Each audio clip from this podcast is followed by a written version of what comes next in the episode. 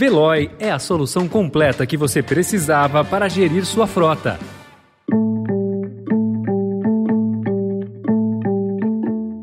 Olá, seja bem-vindo, seja bem-vinda. Começa agora mais uma edição do Notícia no seu Tempo. Esse podcast é produzido pela equipe de jornalismo do Estadão para você ouvir em poucos minutos as principais informações do jornal. Entre os destaques de hoje, cidades pobres e sem infraestrutura gastam milhões com shows. Fintechs gringas vêm para o Brasil disputar terreno com o Nubank e o crescimento do uso da ketamina, droga das baladas e dos golpes. Esses são alguns dos assuntos que você confere nesta nesta segunda-feira, 6 de junho de 2022.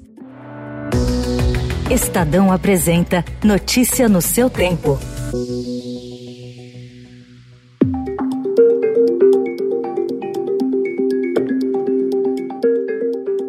Sem oferecer serviços essenciais como energia elétrica, saneamento e postos de saúde, pequenas cidades desembolsaram milhões em shows, a maioria de sertanejos neste ano eleitoral. Deputados e senadores enviam recursos diretamente às prefeituras que fazem o uso sem prestar contas. Levantamento do Estadão mostra gastos de mais de 14 milhões e meio de reais com artistas em 48 cidades com até 50 mil habitantes. A festança só foi foi possível com a ajuda de Brasília. As cidades que contrataram os shows receberam mais de 28 milhões de reais em emendas parlamentares de uso livre. São as chamadas emendas PIX, também conhecidas como cheque em branco. Especialistas em contas públicas criticam a destinação do dinheiro.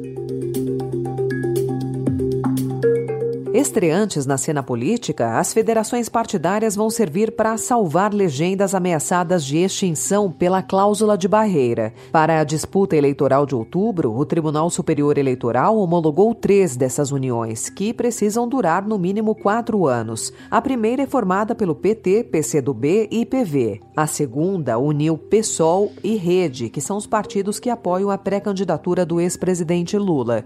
A terceira federação é resultado da junção do PSDB com o Cidadania, que devem fechar acordo com a senadora Simone Tebet.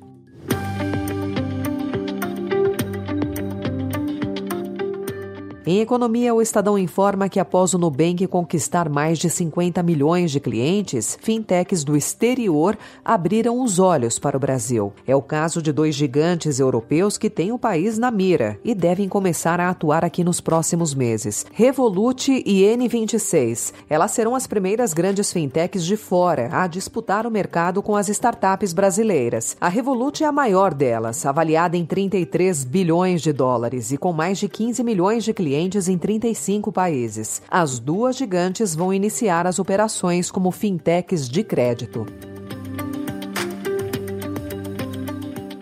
O novo secretário nacional de Portos do Ministério da Infraestrutura, Mário Povia, reconhece que a pasta trabalha com um prazo apertado, no limite, para privatizar o Porto de Santos ainda neste ano. Segundo ele, diante desse cenário, o governo quer entregar um projeto de muita qualidade ao Tribunal de Contas da União e, com isso, mitigar o risco de intercorrências que possam atrasar o processo. Povia confirmou que, segundo o cronograma atual, a modelagem será enviada ao TCU até o fim do mês. Yes.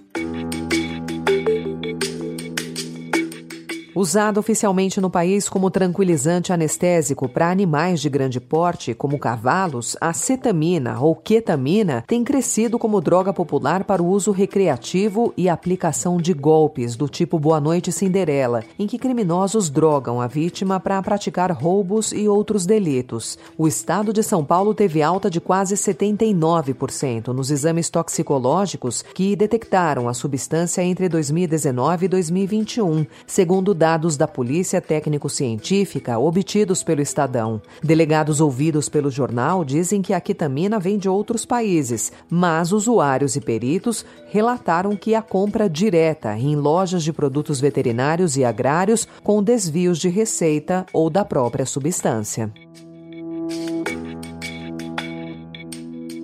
A capital ucraniana voltou a ser atacada ontem, pouco mais de um mês após a retirada das tropas russas que cercavam a cidade. O bombardeio foi coordenado com novas ameaças do presidente russo Vladimir Putin, que prometeu estender a guerra e atingir novos alvos caso a Ucrânia receba armas de longo alcance do Ocidente. Os ataques de ontem acabaram com a sensação de segurança adquirida pelos moradores de Kiev, que viviam uma relativa tranquilidade nas últimas cinco semanas. O sonho ucraniano de disputar a Copa do Mundo terminou ontem. Após 64 anos de espera, o país de Gales finalmente voltará a disputar um Mundial de Futebol. A seleção galesa venceu ontem a Ucrânia por 1 a 0 e ficou com a última vaga para o torneio, com a abertura que está marcada para o dia 21 de novembro.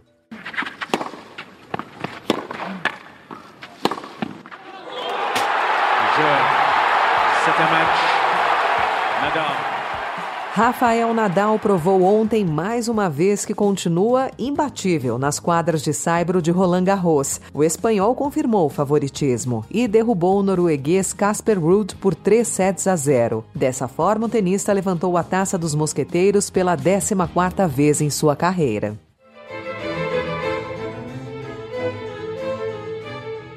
Obras restauradas estão começando a voltar ao Museu do Ipiranga, em São Paulo. É o caso da tela Desembarque de Pedro Álvares Cabral em Porto Seguro, em 1500, uma das obras mais conhecidas de Oscar Pereira da Silva. A pintura a óleo foi removida da sede do museu para um dos sete imóveis alugados para guardar esses importantes materiais. O Museu do Ipiranga está fechado ao público desde 2013 e deve reabrir na semana do bicentenário da independência em setembro desse ano. O edifício histórico estava bastante comprometido e acabou interditado por razões de segurança. Ele foi restaurado e reformado nos últimos três anos por 211 milhões de reais. Simultaneamente, o acervo também foi reorganizado e as obras de arte restauradas ao custo de 1 milhão e 250 mil reais.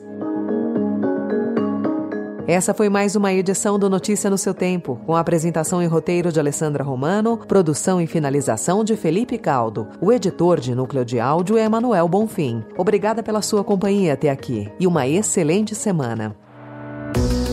Você ouviu Notícia no seu tempo. Procurando a rota mais inteligente para gerir sua frota? Veloy é a solução completa que você precisa. Acesse veloy.com.br/empresa e descubra um caminho prático e eficiente para a gestão da sua empresa.